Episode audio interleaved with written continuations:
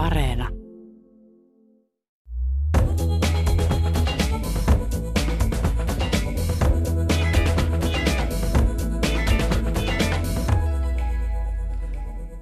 Miksi natsien hirmuvallan aika kiehtoo yhä tutkijoita ja yleisöä? Uutuuskirjoja natseista pukkaa tasaisin väliajoin ja natsit näkyvät miltei päivittäin TV-kanavilla, striimauspalveluissa ja lehdissä.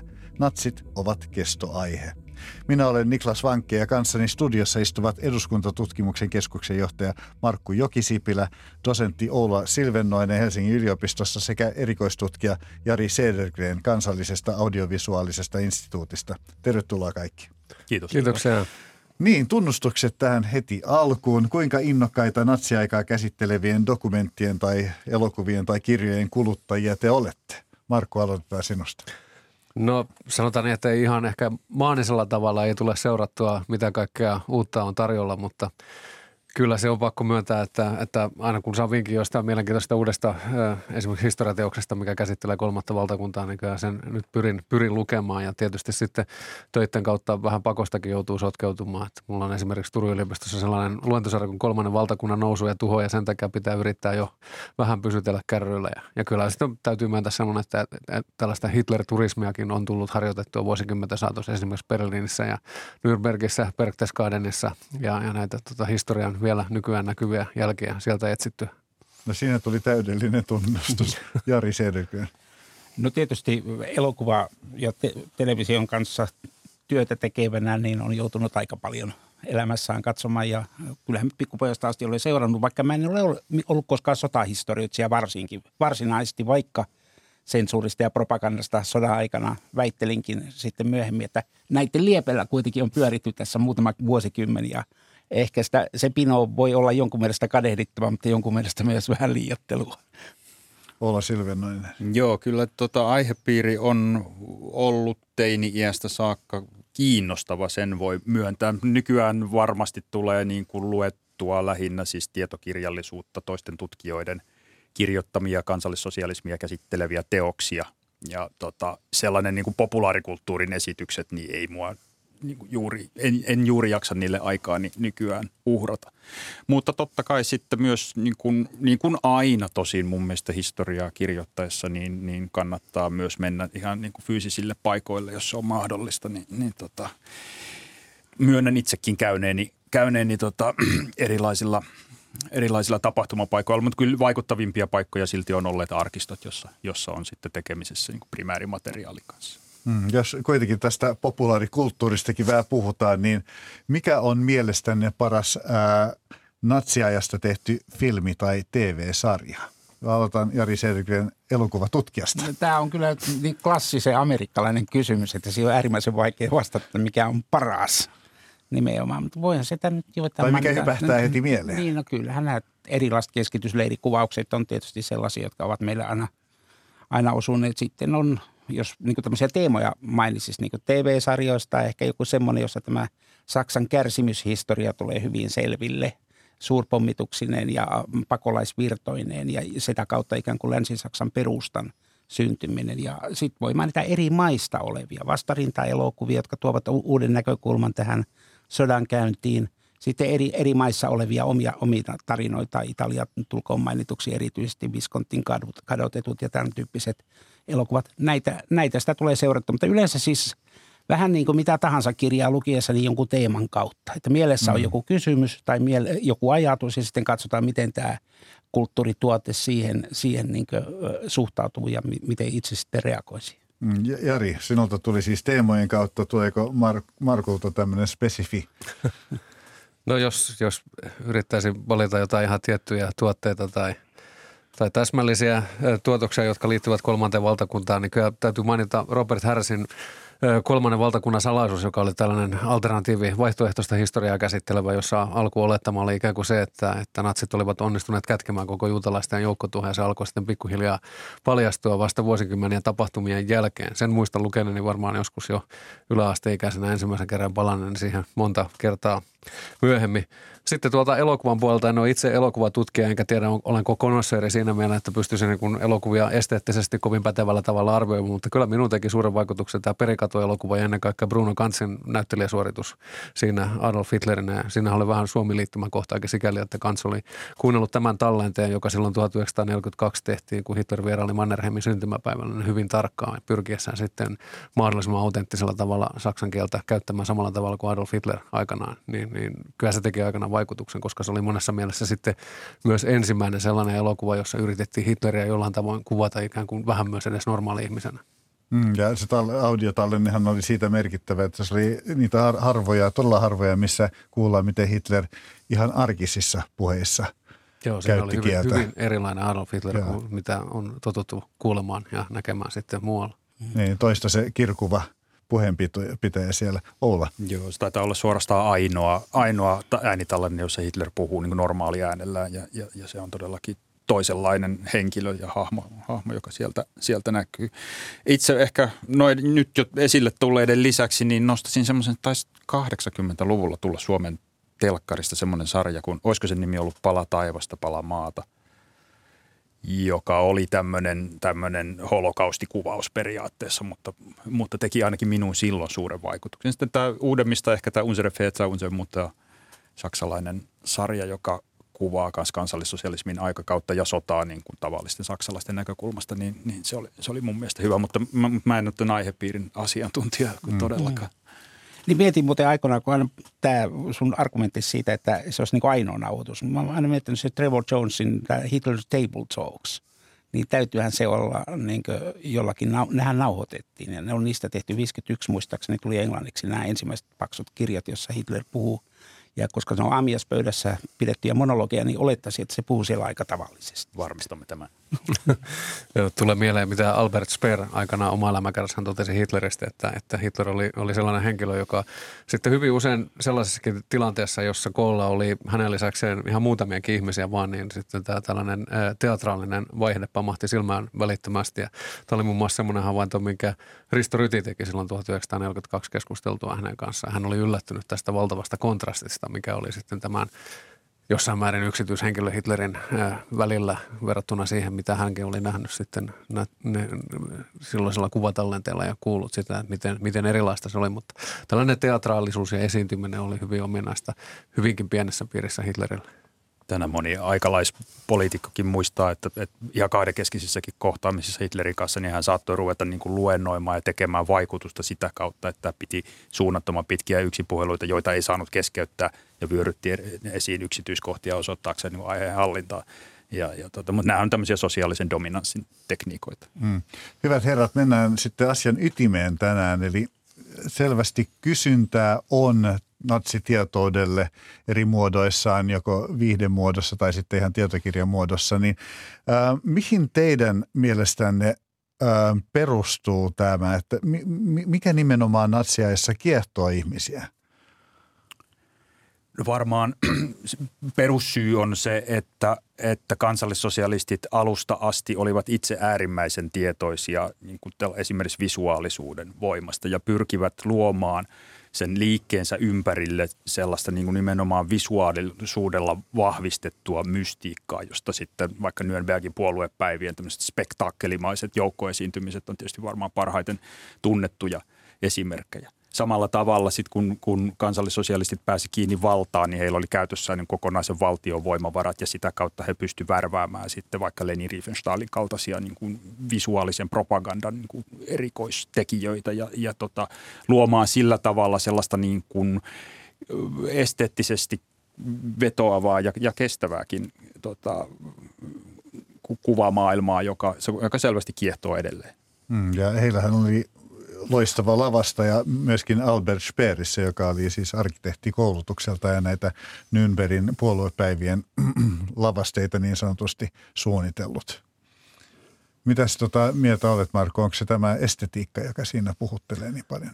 No kyllä se varmasti yksi syy on, jos ajattelee vaikka hakaristia tunnuksena, niin iskevämpää, visuaalisesti iskevämpää saa tietysti hakea ja Motorheadin äh, laulaja basisti Lemmi Kilmister aikana sanoi hienosti, että, että pahiksella on aina parhaat uniformut, niin kyllä tämä tällainen jossain määrin sitä varmasti selittää myös sitä vetovoimaa, mutta kyllä katsoisin, että merkittävä syy on myös siinä, että he sitten olivat se valtio, joka toteutti holokaustin juutalaista joukkotuhoa, joka järjettömyydessä ja systemaattisuudessa oli ennen näkemätöntä siinä kohtaa, kun se rupesi sitten paljastumaan 1940-luvun puolivälissä, mitä kaikkea oli tapahtunut tuolla miehitetyn Puolan alueella, niin kyllä varmaan ihmiskunta kokonaisuudessaan on siitä päivästä alkaa joutunut jotenkin tulemaan sinuiksi sen tosiasian kanssa, että tällaista on tapahtunut ja, ja Saksassahan se työstäminen jatkuu, jatkuu edelleen. Ja, ja ylipäätään se, että jos ajattelee Adolf Hitleriä, niin hän oli tällainen, voisi käyttää termiä hampuusi niin kuin ensimmäiset vuosikymmenet elämästä ja mikään ei ikään kuin viitannut hänessä siihen, että hänellä olisi minkäänlaista suurta tulevaisuutta, kunnes sitten hän löysi tämän puhetaitonsa. Ja sitten 1920-luvun mittaan nousi ensin NSDAPssa johtoon ja, ja sitten 1930-luvun puolella Saksassa – niin se epätodennäköisyys, että tällaisen mahtavan eurooppalaisen kulttuurivaltion kuin Saksa, sen johtoon nousee Adolf Hitlerin kaltainen henkilö, niin kyllä siinä on riittänyt selittämistä ja riittää selittämistä varmaan niin kuin, ja ihmettelemistä tulevillekin vuosikymmenelle ja katsoo, että tämä, tämä on sellainen, joka sukupolvi, kerran, tai sukupolvi toisensa jälkeen askarruttaa ihmiset, että miten tämä kaikki pääsi tapahtumaan. Hmm. Joo, mä voisin tuohon Oulaan jatkaa sillä lailla, että kun kaikki mitä sanot visuaalisuudesta ja estetiikasta, niin on käsittääkseni ihan täsmälleen samaa mieltä ole asiasta, mutta siihen täytyy vain lisätä se, että, että kaikki eh, diktatuurit, totalitaariset valtiot ja muut, niin pyrkivät populaariin esittämiseen. He, ne tarvitsevat kuitenkin, olipa se kuinka jyrmyjärjestelmä hyvänsä, ne tarvitsee sen kansanomaisen tuen sieltä ja se voidaan saavuttaa sitten just näillä keinoilla. Eri, erilaisilla mukaan lukien, mukaan lukien paraatit ja marssit ja muuta. Ja tämähän on nykypäivänä täsmälleen samanlaista, että tämä niin tietty propagandan ää, perusluonne on säilynyt suurin piirtein sata vuotta aika pitkälle samanlaisena. Ne toistuu ja toistuu ja välittämättä siitä, että ollaanko nyt hyvien puolella tai pahojen puolella, koska propaganda on aina kaikkialla. Ja, ja sen takia se onkin niin hirveän hankala, hankala terminä käsitellä noin yleisesti.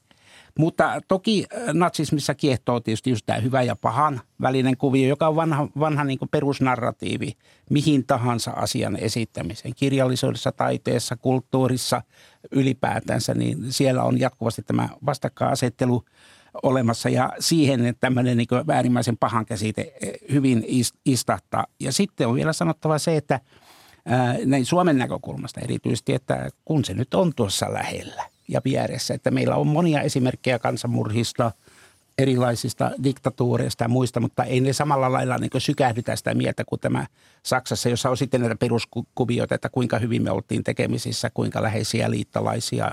Ja väittelyä voidaan käydä jatkuvasti niin hyvin aktiivisesti siitä, että, että mistä, mistä loppujen lopuksi oli kysymys. Ja vielä yksi asia, jonka haluaisin mainita, on se, että miksi se kiinnostaa, on se, että – se on ilmiönä niin valtavan laaja – ja koska se on maailmansota, niin, niin se tarkoittaa sitä, että me jatkuvasti voidaan löytää uusia näkökulmia tähän asiaan. Ja onhan tässä selvä juttu ollut, että tätä institutionaalisilta ja suurilta sotahistoriallisilta tasolta on siirrytty ikään kuin kansantasolle tunteisiin, erilaisiin naisten asemaan, lasten asemaan. Kohta kaikki tällaiset yleiset sosiaalipoliittiset teemat on käyty läpi niin toisen maailmansodan perspektiivistä tai siitä näkökulmasta ja eri maissa tietysti vielä eri lailla. Että on siinä, se on valtava laaja alue, josta löytyy näkökulmia. Mm, Olla Silven. Joo, ihan samaa mieltä tuosta, mitä, mitä Jari sanoi. Voi ehkä vertailukohdaksi ottaa esiin niin kuin kansallissosialistien aikalaisdiktatuurin toisen Neuvostoliiton, jonka, jonka estetiikka olisi hyvin samankaltaista jopa niin, että kyllä, kyllähän sen, sen sitten aikalaisetkin huomasi, että tässä on mm. niin kuin serkushallinnot, jotka molemmat pyrkii luomaan sellaista niin kuin muotokieltä, jossa, jossa tota, ihmiselle osoitetaan, että sinä et ole mitään, valtio tai kansakunta on kaikki. Mutta se, sitten tietysti vielä, vielä täytyy niin kuin ottaa esiin se, että se just siinä pahan kiehtovuudessa, että se, se, se tavallaan tietysti ajatuksena kiehtoo varmaan meitä kaikkia, se on, mutta että sitten sillä on ihan, ihan tietty merkityksensä täällä, kun tullaan tänne äärioikeiston moderneihin alakulttuureihin, joissa se, joissa se se pahuus kääntyykin niin kuin hyveeksi sitä kautta, että se on nykyisen yhteiskunnan ja liberaalin demokratian niin kuin kaikkien arvojen negaatio ja, ja, ja sitä kautta sitten, sitten tota, ihaillaan ja tunnetaan vetoa tähän niin kuin sekä kansallissosialismiin että sen kuvastoon. Mm. Siis filosofi Hanna Arendt hän käytti tämmöistä termiä kuin the banality of evil, eli pahan normaalistuminen ja arkipäiväistyminen, joka vaanii aina ja kaikkialla meitäkin. Missä määrin natsien pahuus on ihmisten mielessä arkipäivistynyt? Ihmiset ovat tavallaan turtuneet. Niin Artin ajatus taisi olla alun perin tuossa käsitteessä se, että ei tarvitse olla tällainen mikään demoninen hahmo eikä mielipuolin pystyäkseen murhaamaan sopivissa olosuhteissa valtavan määrän ihmisiä, niin kuin tuolla Saksassa tapahtuu. Ja sehän on siinä se kaikkein järkyttävin asia, että – mikä itse asiassa on sellainen, että kun paljon puhutaan siitä, että kuinka paha Hitler oli henkilökohtaisesti, ja hänestähän on monenlaisia näitä tällaisia demonisia kuvauksia annettu, niin katsoo, että siinä on se riski, että sitten niin kuin katoaa se tosiasia näköpiiristä, että kuitenkin kymmenet miljoonat saksalaiset aktiivisesti tukivat häntä, varsinkin kun puhutaan 1930-luvulla ja kokivat, että heidän oma elämänsä muuttui parempaan suuntaan ja että elämä oli onnellista. Ja, ja voikin sanoa niin, että jos et kuulunut poliittisiin etkä rodullisiin vihollisiin, niin pystyy elämään melko lailla normaaliakin elämää Saksassa, mutta se on mielestäni se iso ja, ja ainakin yhtä mielenkiintoinen kysymys kuin Hitlerin persona, niin on, on sitten se, että miten tavalliset saksalaiset rationalisoivat sen, koska heistä kuitenkin miljoonat sitten äänestivät ihan valtiollisissa vaaleissa, jotka vielä olivat suht vapaat, niin äänestivät NSDAPtä ja, ja siinä varmasti, no saksalaiset ovat sitä vuosikymmeniä työstänään, mutta katso, että, että kun on käynyt juuri niin kuin Jari tuossa sanoi, että se tarkastelutaso on tullut sieltä jatkuvasti alemmas ja on yritetty päästä sitten näiden tavallisten ihmisten päitteen siitä, että mitä he ajattelevat ja mikä sai heidät lähtemään tällaiseen projektiin mukaan, niin kyllä siinä – tätä mysteeriä riittää pengottavaksi kyllä kyllä jatkossakin. Muista aikana, kun itse väittelin tohtoriksi vuonna 2004, niin silloin siinä väitöskirjan esipuheessa tein sellaisen laskelman, että silloin oli löydettävissä noin 100 000 erilaista nimikettä, kun lasketaan kirjat, ää, sitten tämmöiset pidemmät aikakauslehtiartikkelit, jotka käsittelevät Hitleriä tai kolmatta valtakuntaa. Ja sitten kun mietitään, että mitä informaation tarjonnalla on tapahtunut viimeisen 20 vuoden aikana, niin sehän on ihan valtava määrä informaatiota, ää, mikä käsittelee Hitleriä ja kolmatta valtakuntaa, mitä meillä on, on, on, on tarjolla. Ja, ja se on jännä juttu se, että kun tämä kolmas valtakunta ei ollut olemassa kuitenkaan kuin sen 12 vuotta, huomattavan lyhyen ajan verrattuna esimerkiksi Neuvostoliittoon, niin että tällainen näin valtava kiinnostus edelleen, edelleen mm. siihen kohdistuu. No, no kun ton ottaa huomioon, niin käsitelläänkö natsisaksaa jo liikaa?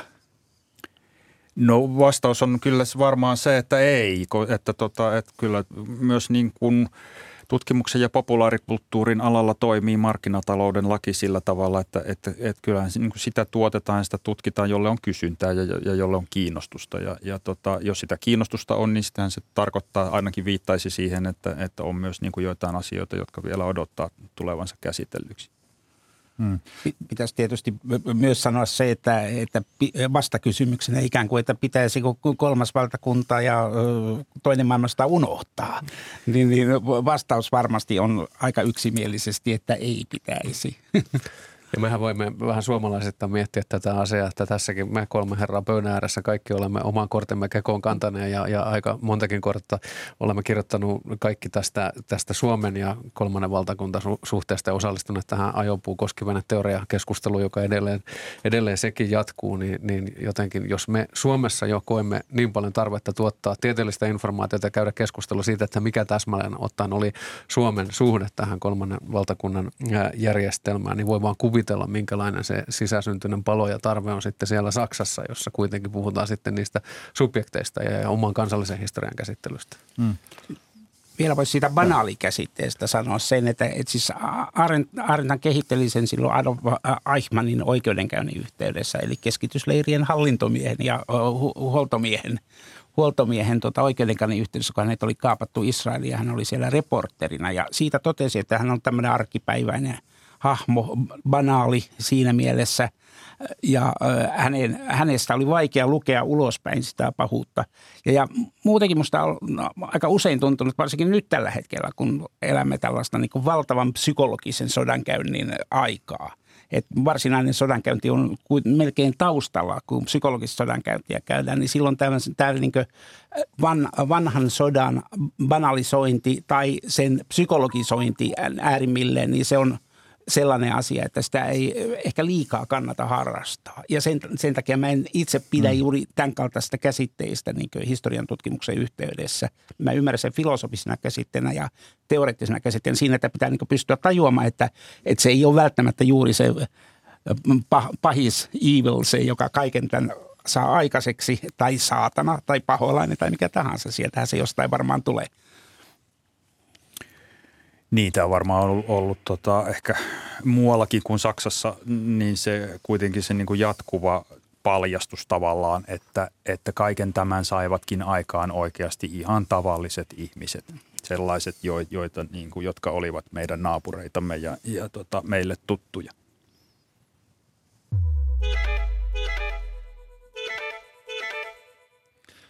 Kuuntelet Kulttuuri lähetystä. Studiossa ovat eduskuntatutkimuksen keskuksen johtaja Markku Jokisipilä, dosentti Oula Silvennoinen Helsingin yliopistosta sekä elokuvatutkija Jari Sedergren kansallisesta audiovisuaalisesta instituutista pohtimassa, miksi natsien hirmuvallan aika kiehtoo yhä tutkijoita ja yleisöä. Sitten voisi vähän pohtia sitä, että miten natsien käsittely on muuttunut tässä vuosien mittaan, siis toisen maailmansodan jälkeen. Että Jari, jos katsotaan elokuvia, niin Millaisia virstanpylväitä löytyy, että natsien käsittely on muuttunut merkittävästi? On muuttunut todellakin ja osittain se johtuu siitä, että elokuvat ovat muuttuneet sinällään, mutta kyllä sieltä taustalta voidaan löytää selkeästi poliittisiakin kuvioita. Ja ensimmäinen oli tietysti sodan jälkeen tämä, että niin toisaalta denatsifiointi Saksassa, jota tehtiin paljon amerikkalaisella propagandalla, miehitysvallan propagandalla, jossa, jossa niin toisaalta omat sotilaat kannustettiin niin ajamaan niitä länsimaisia arvoja omalla tavallaan ja sitten yritettiin iskeä saksalaisia, saksalaisia kuonnoon tarpeeksi. Mutta sitten kun Saks, Länsi-Saksa alkoi kehittyä ja syntyi NATO, niin siinä vaiheessa 50-luvulla alettiin sitten rakentaa uutta käsitystä saksalaisista noin yleensä. Että toisaalta oli olemassa näitä natseja, pahoja natseja, mutta sitten oli olemassa semmoisia hyviä natseja tai sellaisia ainakin siedettäviä natseja. Ja niitä hahmoja alkaa tulla ja niiden varaan ikään kuin rakennetaan tämä uusi, uusi järjestelmä. No näillä kuvioilla jatkettiin aika pitkälle 60-luvun loppuvaiheessa, 60-luvun loppupuolelle asti, jolloin niin alkoi tämmöinen eräänlainen hurlumhei-vaihe jo. Että toisaalta tulee komedioita, tulee, tulee tällaisia niin selvästi, selvästi tuota, mm, viihteellisiä paketteja, jossa kuitenkin on olemassa nämä vanhat ikoniset hahmot tavalla tai toisella. Mut sitten Likainen on, tusina. Niin, no joo, mutta Rautaristi-elokuva, joka on mm. hyvä, koska siinä on niin aatelismies, joka haluaa puolustaa natseja päinvastoin kuin tämä yleinen ikoninen käsitys on, että aateliset olisivat vastustaneet. Sitten siinä on tämä kyyninen perussotilas, kersantti, kersantti, joo, kersantti joka, joka ei halua sitä rautaristia päinvastoin kuin tämä – tämä aatelinen. Ja, ja hän on semmoinen hahmo, joka on uusi ikään kuin. Kymmenen ammattisotilas, se vaan on siellä sotimassa eikä niin sanotusti paskaakaan Kiinasta, että mikä järjestelmä siellä on takana. Ja tämän kaltaisia niin uusia hahmoja tulee ja se on tietyllä tavalla vastaus myös tähän, tähän että miten sitä kokonaiskuvaa aletaan siirtää sekä tutkimuksessa että viihteellisessä kulttuurissa maailmassa tällaiseen niin yk, e, moni, monikantaisempaan, rikkaampaan näkemykseen siitä, että mikä siellä kuviossa on. Eli toisin kun tullaan ruohonjuuritasolle, niin huomataan, että siellä on hyvin paljon erilaisia – erilaisia liikkeitä. Tämä sama on totta Ranskan vallankumouksessa, tämä sama on mm. totta kaikista mm. tällaista suurista mullistuksista. Ja sitten Mut, siinä, sit siinä vissiin tehtiin aika paljon eroa myöskin Wehrmachtin, eli Saksan ä, armeijan ja sitten Waffen SSin välillä, että ne SS-miehet oli kaikki aina niitä pahiksia. No se on se helppo ikonne, johon me helposti tarraudutaan. Mutta sitten jos me mietitään kotimasta elokuvaa, niin mä sanon nopeasti, että en puhu sen liian pitkään tästä aiheesta, josta voi puhua hyvinkin pitkään. Ää, mainitaan kotimainen esimerkki josta uudesta Angela Sota 1981, Jörn Donner.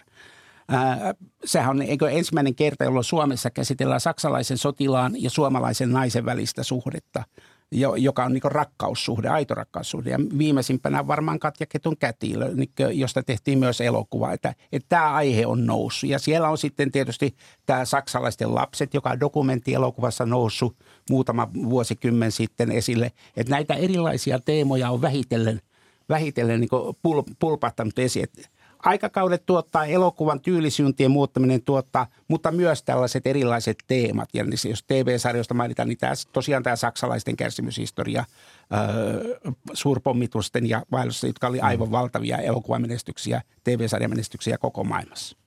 Joo, populaarikulttuurin puolelta voi tietysti mainita useimmille edelleen tutun korkeajännityssarjakuvalehden, joka Suomessa ilme, ilmestyi myös ja joka olisi brittiläistä alkuperää, mutta jossa, jossa nämä asetelmat oli aina hyvin selvät, että oli oli Wehrmacht, joka oli periaatteessa, ne oli vihollisia, mutta ne oli niin ok. Ja sitten siellä oli, SS oli yleensä se, joka, joka oli sitten niitä, niitä pahoja natseja, ja tota, joita vastaan sitten uljaat brittiläiset sotilaat taistelivat.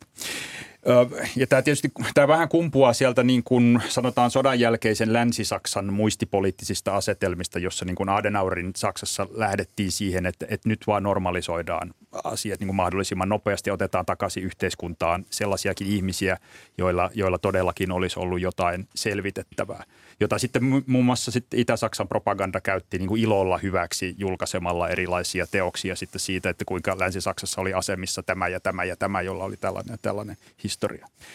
Mutta että, että muutos, muutos lähti tapahtumaan sitten, sitten Saksassa – siellä 780-luvulla. Se heijastuu sellä tavalla vaikka sitten tämmöiseen niin kuin holokaustin tutkimukseen Saksan ulkopuolella, jossa on, joka käynnistyy oikeastaan Saksassa, Saksan ulkopuolella vasta sitä myötä, kun niin kuin eri maissa aletaan ymmärtää, että tämä asia jollain tavalla liittyy meihinkin ja että meilläkin on jotain selvitettävää.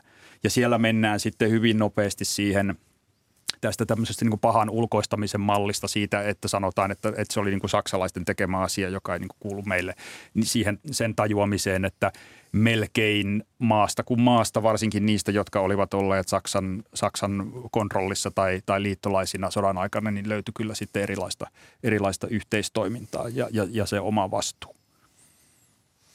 Joo, tämä on ihan mielenkiintoinen vaihe tämä sitten Saksan jakautuminen kahtia toisen maailmansodan jälkeen ja se, että mitä se tarkoitti tämän kolmannen valtakunnan muiston ja, ja näiden historiallisten rikosten tunnustamisen suhteen. Eli tuollahan DDRssä tai, tai silloisella itäisellä miehitysvyöhykkeellä kehitettiin sellainen mielenkiintoinen teoria siitä, että DDRn maantieteellisellä alueella tai sillä alueella, josta tuli DDR, niin siellä tapahtui tällainen antifasistinen vallankumous välittömästi toisen maailmansodan jälkeen. Ja osana sitä tarinaa hivenen kärjistetysti ilmastuna oli ajatus siitä, että jollain ihmeen konstilla ne kaikki natsit olivat asuneet ja toimineet siellä tulevan liittotasavallan alueella ja sitten kaikki vastarinta äh, ihmiset olivat olleet siellä DDRn alueella, elleivät sitten ole Moskovassa, Moskovassa maanpaossa. Ja tämä tietysti tämä kylmän sodan asetelma oli omiaan sitten kannustamaan siihen, että ei näitä asioita nyt kannata liian syvällisesti lähteä tässä penkomaan. Ja se oli se osa tätä laajempaa kansainvälistä liikehdintää, että tämä 1968 sukupolvi myös Saksassa alkoi sitten esittää sotasukupolvella näitä kysymyksiä, tarkempia kysymyksiä siitä, että mitä isät ja isoisät olivat tehneet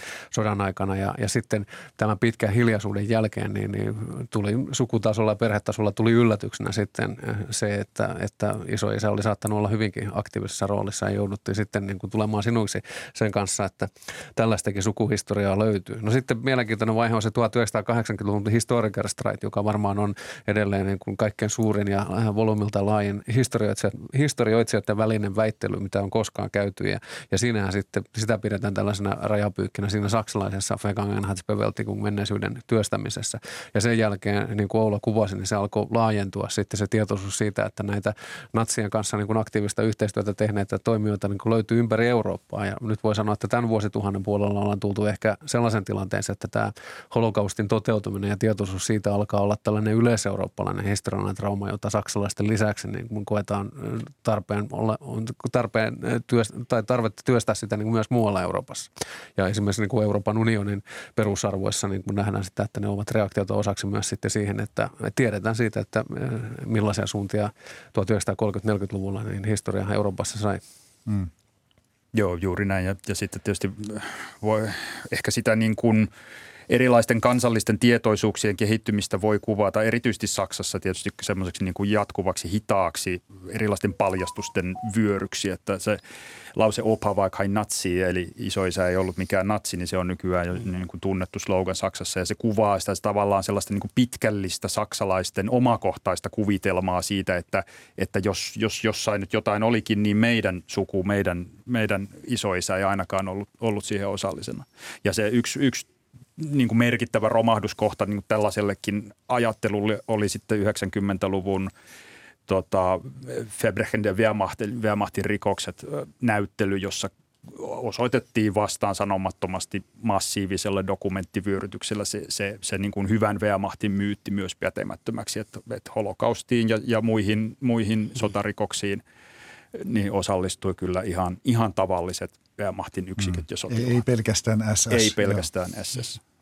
niin vi- viihdepuolellahan tämä vertaantuu monen muuhun asiaan. Niin kuin Roots TV-sarja, joka aikoinaan nosti Amerikan mustan orjuuden, afrikalaisten orjuuden esille TV-sarjasta, joka aiheutti valtavan sukututkimusvyöryn, johon tämä linkkaantuu tietyllä tavalla, tämä isoisien selvittäminen. Niitä on tehty Suomessakin ja – ja, ja Norjassa ja Ruotsissa ja Tanskassa ja Saksassa. Kaikki, kaikilta löytyy näitä dokumenttielokuvia.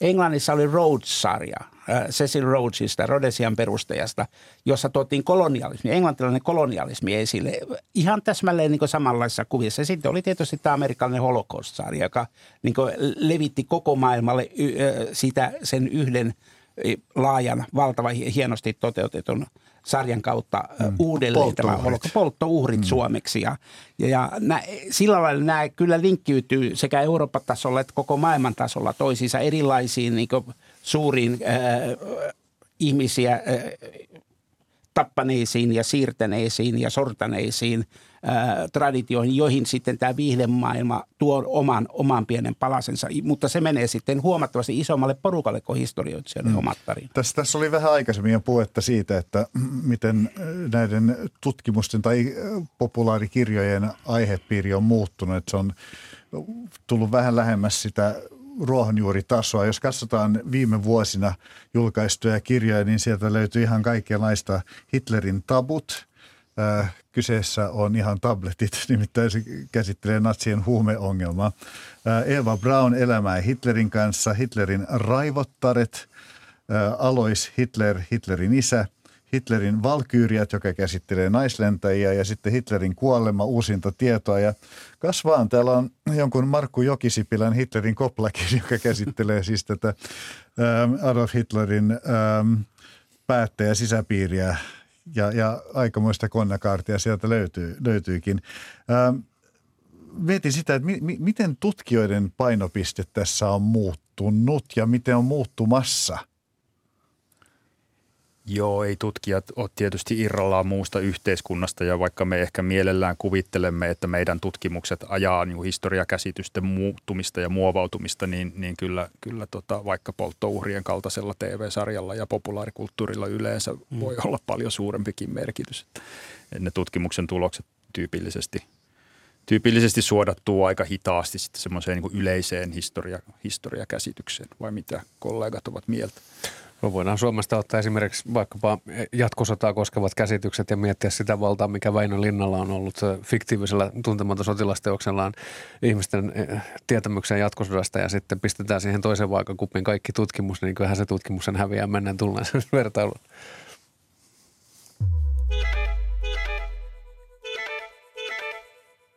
Kuuntelet Kulttuuri Ykköstä. Studiossa on tällä hetkellä eduskuntatutkimuksen keskuksen johtaja Markku Jokisipilä, dosentti Olla Silvenoinen Helsingin yliopistosta ja elokuvatutkija Jari Sedergren Kavista. Ja aiheena meillä on natsi Saksa ja miksi se kiehtoo niin valtavasti edelleen ihmisiä.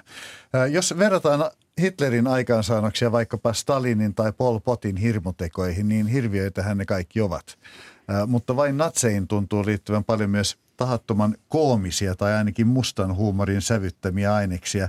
Osalla kolmannen valtakunnan nokkamiehiä oli mitä oudoimpia esoteerisia uskomuksia, uskomuksia kuten Hallweltlere, onton maapallon teoria tai Herbigerin Welt, Welteislere, jonka mukaan muun muassa kaikki taivaankappaleet ovat jään peitossa ja kuu uhkasi pudota niskaamme. Häntä sitten tituleerattiin Saksan Kopernikukseksi. Ää, kuinka herkullinen ja hedelmällinen yhdistelmä kauhistuttavuus ja naurettavuus ovat ja kuinka hyvin se mielestäni pätee natseihin? No kyllä se pätee sekä, sekä niin kuin ihan tutkimuksellisesti että sitten se on tietysti populaarikulttuurille täysin hervoton tarttumapinta. Ja, ja, ja tota, mutta että, että, että tämä on tietysti kanssa sitten vähän niin kuin samanlainen ilmaus siitä, siitä, mitä Aaren tarkoitti sillä pahan banaaliudella. Että nämä, nämä ihmiset todella, niin että he eivät olleet jotain niin kuin synkkiä ruhtinaita, vaan, vaan aika tavallisia ihmisiä, joilla oli lisäksi aika niin kuin kummallisia, mutta oman aikansa pseudotieteestä kummunneita yleisiä uskomuksia. Ja että he olivat kaikkea muuta kuin, niin kuin huippuunsa koulutettuja ja niin kuin maailmasta perillä olleita ihmisiä. He tekivät kaiken tämän kauheuden ehkä enemmänkin siitä syystä, että he, he olivat niin eksyksissä omassa maailmassaan ja omassa kulttuurissaan ja kuvittelivat niistä niin sellaisia asioita, jotka eivät ole totta alun perinkään. Hmm. Ja pelätyn SSN johtajan Heinrich Himmlerin uskomuksethan olivat varsin myöskin outoja, mytologiaan hyvinkin paljon liittyviä. Ähm, natsihuumorin kultakausi oli joskus 80-luvulla, kun tuli Mel Brooksin leffoja, jossa tuntui aina olevan jokin natsiviittaus. Ja ollako vai eikö olla siinä leffa vuodelta 1983, joka oli uudelleen filmatisointi tuosta Ernst Lubitschin Ollako vai eikö olla vuodelta 1942. Ja sitten oli TV-sarja Alo Alo, joka oli vuosina 82-92, joka oli suoraa parodiaa maanalaisesta armeijasta toisesta TV-sarjasta, jossa kuvattiin vastarintaliikettä. Ja tämmöisiä vastaavia löytyy, mutta onko nykyään vastaavaa enää nähtävissä, Jari? No nyt äkkiä Iron Sky tietysti tulee kotimaista mie- mieleen parina kahtenakin elokuvana, mutta kyllä mä luulen, että nämä tällaiset jää aina – niin kuin, tietynlaisiksi yksittäiskappaleiksi. Mm. Että Mel Brooks, joka itse on juutalainen, niin pystyy kirjoittamaan juutalaisvitsejä ja, ja, ja natsivitsejä sinne. Alo, alo on sen tausta mä en tunne itse asiassa kovin hyvin, mutta maalainen armeija tietysti oli Golditsin, Golditsia tällaisten, tällaisten niin vakavien – vankilapakoelokuvien niin toinen puoli, että nyt ollaan miehitetyssä maassa ja siellä sitten on näitä kaikkia osapuolia, jotka käyttäytyvät enemmän tai vähemmän englantilaishuumorisesti hullusti. Hmm. Äh, mutta, jos, jos huumoria katsotaan, niin Quentin Tarantino, kunniattomat paskiaiset – Joo, siinä, siinä on tämä niin toteutumat, tai siis tällaisen keksityn postmodernin historian niin ääri, ääripiste, että jospa tämä olisikin päättynyt näin, kaikki olisi hyvin. Eli keksit, keksitään ihan täysin fiktiivisesti. Mutta silloin kun me mennään tänne komediapuolelle, niin totta kai kysymys on silloin niin aika puhtaasti fiktiivistä, jossa tämä niin sanottu todellisuus niin on, on tällaisessa paranormaalissa suhteessa vähän kuin verrattuna näihin eso- esoteerisiin natsijuttuihin, mistä aikaisemmin puhuttiin ihan yhtä pihalla. Mm. Ollaan niin siihen todellisuuteen nähden, eikä niitä pidä sellaisena niin missään vaiheessa käsitellä. Mm. Mutta eikä tulee, etsiä tulee sieltä virheitä joo. tai muita tällaisia asioita. Ne on niiden ikonien kanssa leikittelyä. Tulee tämmöinen fiktion kerros siihen todellisuuden kyllä, päälle. Ky- kyllä, kyllä. Ja, ja, mutta puhtaan, puhtaan fiktiivinen siitä huolimatta, että siellä on jonkinlaista esineistöä tai muuta sellaista, joka viittaa ikään kuin – kaukaisesti todellisuuteen. Mm. Natseillehan nauretaan myös sosiaalisessa mediassa. Harva on välttynyt näkemästä videopalvelu YouTubessa suuren suosion saaneita Hitler kuulee videoita. Mm. Onko, onko siinä, että nauraa joukkomurhaajille omat riskinsä? Olla Silvinainen. No se on tietysti hyvä kysymys. Muistan itse ihan lapsuudestani, miten meillä pihalla kiersi erilaisia niin kuin holokaustiin liittyneitä vitsejä, joita me kerrottiin eteenpäin edes ymmärtämättä oikeastaan, mitä ne, mitä ne, ne tarkoittaa, mutta että ne oli niin kuin sen, sen oman aikansa niin karnevalisointia sellaisesta aiheesta, joka, joka tota, jossa ei ollut mitään hauskaa oikeasti. Mutta että tämä on tietysti kulttuurin niin kuin perusperiaate, ei sitä voi sillä tavalla estää, että, se, että myös niin kuin niitä aiheita, joista ei voi laskea leikkiä, niin niistä sitten niin sitä yritetään, yritetään kuitenkin laskea. Ei, ei, ei sillä niin kuin sinänsä mitään mahda. Huumorihan on keino kuitenkin myös sitten käsitellä asioita. Toki myös sitten uusintaa ja, ja toistaa sellaisia, sellaisia tota, uskomuksia ja rakenteita, joita nyt ei välttämättä tarvitsisi, mutta tota. Joo, kyllä itse tota, myönnän, että myös mielelläni kulutan tätä tällaista humoristisempaa tuotantoa, joka käsittelee sitä, koska katson, että olen sen verran paljon siihen vakavasti otettavan puoleen tutustunut, että on ikään kuin oikeus myös sitten tietää tämä toinen puoli. Ja, ja suuresti nautin aikanaan, kun esimerkiksi tämä kevät koittaa Hitlerille musikaalielokuvan ää, näin ja, ja nauroin makeasti ja, ja tämä Quentin Tarantinon mainitsemasi kunniattomat paskiaiset on kyllä mielenkiintoinen tuotos niin kuin kaikessa hulvattomuudessa ja tuntuu, että Tarantino on ottanut nyt sitten tällaisen tehtävän itselle tähän näitä historiallisia pahiksia yksi kerrallaan käy surmaamassa jälkikäteen näissä elokuvissa, että siinä kunnioittamassa paskeisessa Hitler vaihtoi seurakuntaa lopuksi ja nyt viimeksi sitten tuossa Once Upon a Time in Hollywoodissa, niin Charles Manson koki saman kohtalon Tarantinon käsittelyssä. Mutta kyllä se tietysti sitten, kun tosiasiassa puhumme, puhumme sellaisista asioista, joissa ei, ei juurikaan mitään hauskaa ja, ja humoristista ole, niin, niin on ehkä syytä olla tarkkana kuitenkin sitten ja koittaa pitää mielessä se, että niin kuin hyvä ja huono maun raja tällaisessa kysymyksessä on sellainen, että sitä ei välttämättä kannata, kannata ylittää. Mutta se on tärkeää, että minkälaista sensuuria tähän ei oikeastaan tarvita. Että maailmassa on kyllä hirvittävän paljon typeriä ja tyhmiä asioita, joihin voi puuttua keskustelemalla, jos viitsii puuttua tai jos viitsii siihen mennä. Mutta valitettavasti me useammin joudumme sinne, kuin haluaisimme siihen keskusteluun. Mutta missään tapauksessa tällaista niin suurta sensuurikuviota ei pidä mennä, ellei se sitten ole niin aja niin oikeasti rasismia tai ihmisten tuhoamista tai muuta tällaista – päämäärä, joka on niin minkä tahansa lakijärjestelmän mukaan todennäköisimmin kiellettyä. Hmm. Tuntuu siltä, että natseista on kerrottu niin paljon, että löytyykö oikeasti uutta kerrottavaa? Ei meistä varmaan kukaan olisi tässä tutkimushommassa, jos ei, ei ylipäänsä periaatteessa usko, että kaikesta löytyy aina uutta kerrottavaa. Kyllä löytyy, kun, kun tota, kun tutkimus etenee ja, ja onhan tässä itse kukin myös, myös kaikenlaista uutta löytänyt suhteellisen äskettäin niin, että tota, turha pelko, pelko se on, että ennemmin lakkaa sitten yleisön, yleisön kiinnostus tähän aihepiiriin kuin, kuin varsinainen uusi löydettävä. Ota heti tuohon kiinni. Tota, onko teillä mielikuvaa siitä, että minkä ikäiset, minkälaiset ihmiset ovat kiinnostuneita natsiajasta?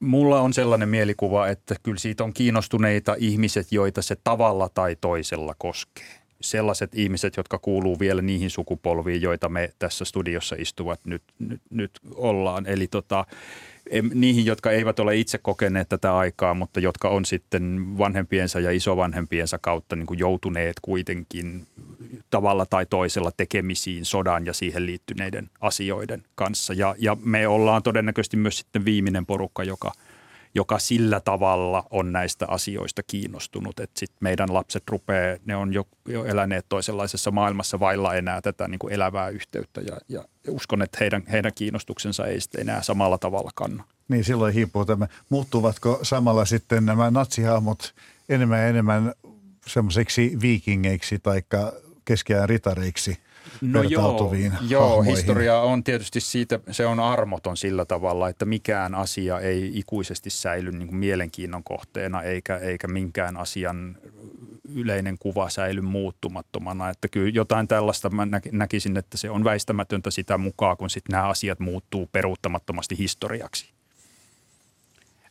mä ehkä uskoisin kuitenkin siihen, että uusiakin lukijoita ja seuraajia on, koska niitä on oikeastaan pakko olla. Tai Hitlerin raivottaret mainittiin tässä tällaisena, niin joka on niin naisnäkökulmaa tuonut esille, joka siis 80-luvulta lähtien oikeastaan vasta tulee kehin pienimuotoisesti ja suuressa muodossa nyt 2010-luvulla oikeastaan – oli toki aikaisemminkin jotakin olemassa, mutta, mutta suuressa määrin. Ja jos Raivottaret möi lehtijutun mukaan, joka sattui silmääni tähän valmistautuessa, niin möi 12 000 kappaletta. Ja me oltaisiin kaikki aika iloisia, että 12 000 myytäisiin tuosta vain, mutta joka on valtava iso, iso määrä tietokirjalle.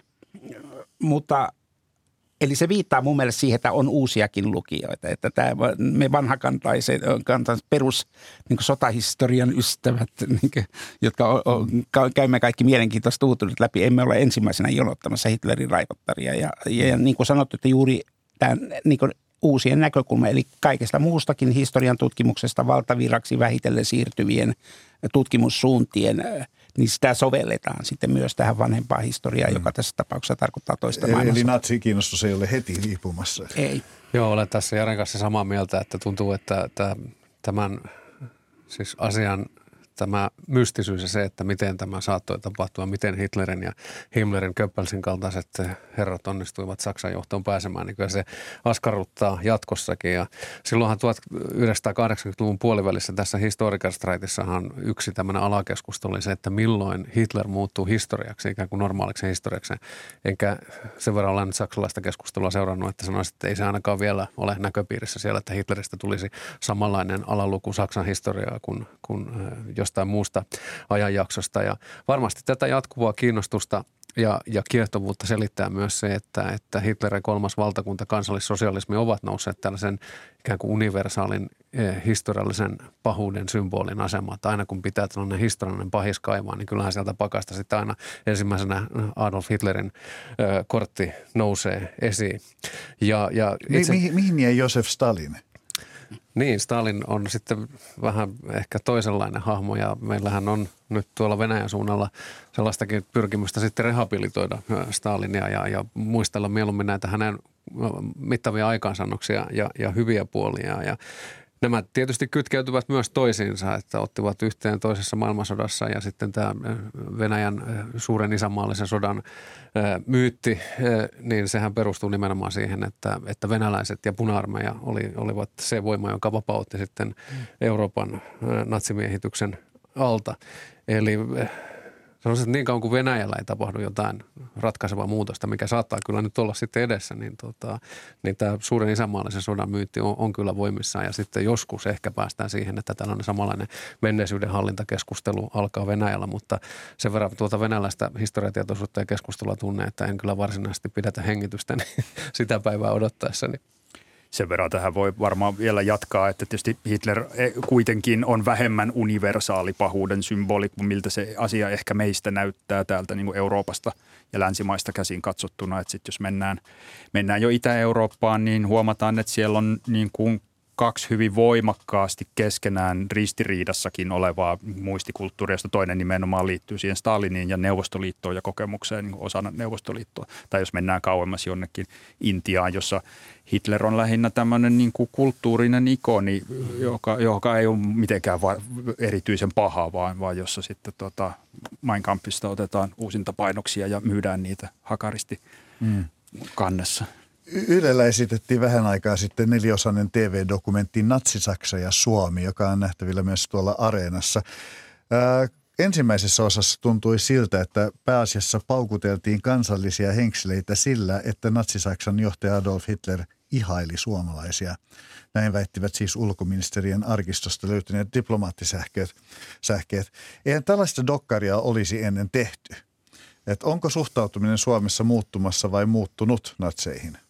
Toivoisin, että on muuttumassa ja, ja sitä, sitä vartenhan tässä tätä tutkimustakin on tehty. Että tota, Toivoisit, et, että on muuttumassa. Niin, koska jokaisen historiakuvan on aina syytä muuttua ja, ja kehittyä sen mukaan, mitä, miten tota, tutkimus etenee ja, ja, ja muut, muut niin siihen vaikuttavat seikat. Sikäli kyllä – Joo, tässä alkaa Neuvostoliiton hajoamisesta olla sen verran paljon aikaa, että sellaiset kansalliset itsepuolustusasenteet, jota, jotka vuosikymmentä ajan liittyvät tähän keskusteluun Suomen ja Hitlerin Saksan täsmällistä suhteesta, niin ne nyt ovat pikkuhiljaa alkaneet helpottaa ja tällaista valmiutta sitten niin kuin aidosti tämmöisen vähän ulkopuoliseen ja, ja neutraaliin tarkasteluun, niin tämän Suomen ja Saksan suhteen niin on tutkimuksessa sitä toki on harrastettu jo hyvin pitkän aikaa vuosikymmenten ajan, yli puolen vuosisadan ajan sanoisin näin, mutta tuntuu, että, tuntuu, että nyt ehkä sitä aika alkaa olla kypsä sille, että ei aina tarvitse sitten ensimmäiseksi niin kuin muistuttaa, kun puhutaan tästä Suomen ja Saksan suhteen syvyydestä, että siihen viime kädessä tähtäisi kuitenkin kansallisen itsenäisyyden puolustamiseen ja pelastamiseen, mikä tietysti on totta sekin,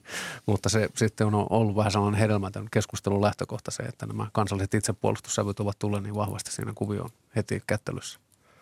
Samaa mieltä ehdottomasti molempien kanssa, koska, koska tuota, TV-sarjahan on hyvä esimerkki siitä, miten tai lähdetään siitä liikkeelle, että yleensä niin historian käsityksen muuttumiseen menee käsittämättömän pitkä aika. Se on 25 vuotta suurin piirtein, mikä on niin tämmöistä huippuhistorian tutkimuksen tasolta koulukirjoihin, 25 vuotta. Ja luulisin, että koulukirjoja niin on tehty vähän niin paremmassa valvonnassa, ainakin aikaisemmin. Eli se ei ole nopeita muutosta, vaikka aina kuvitellaan, että kaikki on hektistä ja tämä menee niin pörssiyhtiöiden kurssien mukaisesti nämä kuviot, niin ei ne oikeasti mene. Että siitä on 2000-luvullahan tämä on tapahtunut tämä muutos ja ne ensimmäiset niin kuin, oli 60-luvulta lähtien alettiin jo niin vähän vihjaamaan, että ei tämä nyt ollut tämä ajopuu tai koskivene tai muita tällaisia, mistä silloin käytiin taistelua. Ja erillisrauhasta käydään toki yhäkin, vaikka – mekin joskus 2000-luvun alussa siitä jotain taidettiin sanoa. Ja, ja tämä on niin erittäin mielenkiintoinen tämä pitkä, pitkä aika ja mikä työ niillä tutkijoilla on oikeasti sillä, että ne saa tätä sanomansa läpi. Ja sen takia on hyvä, että television kaltaiset dokumenttielokuvasarjat ja muut, joissa on kuitenkin tämä oma, että niitähän tehdään ihan normaali käytännön mukaisesti, että ne ei ole mitään niin erikoisohjelmia ja todella niin vaan valistuneille ihmisille, vaan kaikille, kaikille niin tehdään tai historiasta kiinnostuneille edes. Ja sen takia, että se menee se historioitsijoiden, korkean tason historioitsijoiden loistava historianäkemys, tämä hetken paras näkemys, niin menee läpi ja tulee edes ihmisten korvaan. Sitä voi sitten puolustaa vähän laajemmin ja keskustella tuolla kadulla ja kapakoissa. Eikö se ollut Raptori-niminen yhtiö, joka julkaisi joskus albumin Tulevat tänne upottamaan meidän ajopuuteoria? oikein. Sitähän sanotaan, että paradigmat eivät muutu, vaan niiden kannattajat kuolevat pois. Mm. Äh, ihan nopea kysymys tässä vielä. Tota, uskotteko, että Suomen ja Natsi-Saksan suhteesta löytyy vielä paljon paljon uutta ammennettavaa? Jos en uskoisi, niin minun täytyisi varmaan ottaa nämä mikrofonit korviltani ja poistua studiosta. No itse katso, että kyllä se suuri kuva varmaan, kun miettii, että missä tilanteessa olemme tutkimustiedon suhteen nyt tällä hetkellä ja mitä kaikkea on tämän vuosituhannen puolella julkaista, niin kyllä se varmaan aika tarkkaan on onnistuttu selvittämään, mutta kyllähän sieltä aina kaikkea mielenkiintoista voi löytyä. Ja itseäni kiehtoi semmoinen löydös, minkä tein jossain aikaisemmassa tutkimuksessa, niin että, että eh, Marsalkka Mannerheim ja Hermann Göring, Marsalkka Göring tapasivat 1930-luvun mittaan useita kertoja ja siellä on muutama sellainen tapaaminen, mistä ei ole kukaan onnistunut mitään lähteitä kaivamaan ja itse sitten joskus, kun aikaa ja innostusta riittää, niin yritän sitä polkua seurata vähän pidempään ja, ja mahdollisesti saada käsin jotain lisätietoa näistä tapaamisista, joka saattaa sitten ehkä täydentää ainakin olemassa olevaa historiakuvaa joltain osin. Ja mistä teemasta Oola ammentaa? Mä kirjoitan tällä hetkellä Suomen ja holokaustin historiaa, joka on yksi hyvä esimerkki siitä, että, että emme kyllä tiedä vielä aivan kaikkea. Että meillä ei ole niin kuin kokonaisesitystä eikä, eikä millään kansainvälisellä kielellä ilmestynyttä esitystä Suomen suhteesta tähän niin kuin modernia Eurooppaa määrittävään kansanmurhaan. Mm. No siis mehän toistelemme länsimaissa sitä, että natsien hirmutekoja ei sovi unohtaa, etteivät ne koskaan tapahdu uudestaan. Uh, uhkaako todellinen tie, joka niihin johti painoa unohduksiin, koska historian käsitys hämärtyy, uh, kun tulee tämmöisiä fiktiotasoja historian päälle ja sitten, sitten myöskin osittain erilaisten kaiken maailman dokumenttien sun muiden takia – mä oon itse, itse tekemisissä niin kuin aktiivisesti muistipolitiikankin kanssa ja, ja tota, sieltähän tämä niin kuin – ongelmakenttä on kyllä, kyllä tuttu. Mä luulisin, että niin paljon kuin me ajattelemmekin, haluamme ajatella, että historiallinen tieto on kauhean tärkeää ja ratkaisevassa asemassa niin kuin tällaisten asioiden niin kuin estämisen suhteen, niin mä en, mä en itse siihen ehkä ihan lujasti usko. Tärkeämpää on ylläpitää demokratiaa ja oikeusvaltiota. Mm. Tässä lähetyksessä olemme keskustelleet natsien lumovoimasta ja hiukan pahuuden olemuksestakin. Studiossa ovat olleet eduskuntatutkimuksen keskuksen johtaja Markku Jokisipilä, dosentti Oula Silvenoinen Helsingin yliopistosta sekä erikoistutkija Jari Sedergren Kavista. Kiitoksia paljon haastattelusta. Kiitos. Kiitoksia. Tämän ohjelman äänitarkkailijana on ollut Anders Johansson ja tuottajana Olli Kangassalo. Minä, Niklas Vankke, juonsin tänään. Ohjelma on tuota pikaa kuultavissa myös Yle Areenassa ja sieltä löytyvät myös muut Kulttuuri lähetykset. Huomenna Kulttuuri toimittaja Pia-Maria Lehtola keskustelee Marika Haateen kanssa siitä, onko seksistä ja seksikkyydestä tullut suorituskeskeistä pakkopullaa. Kiitos kun kuuntelit tänään.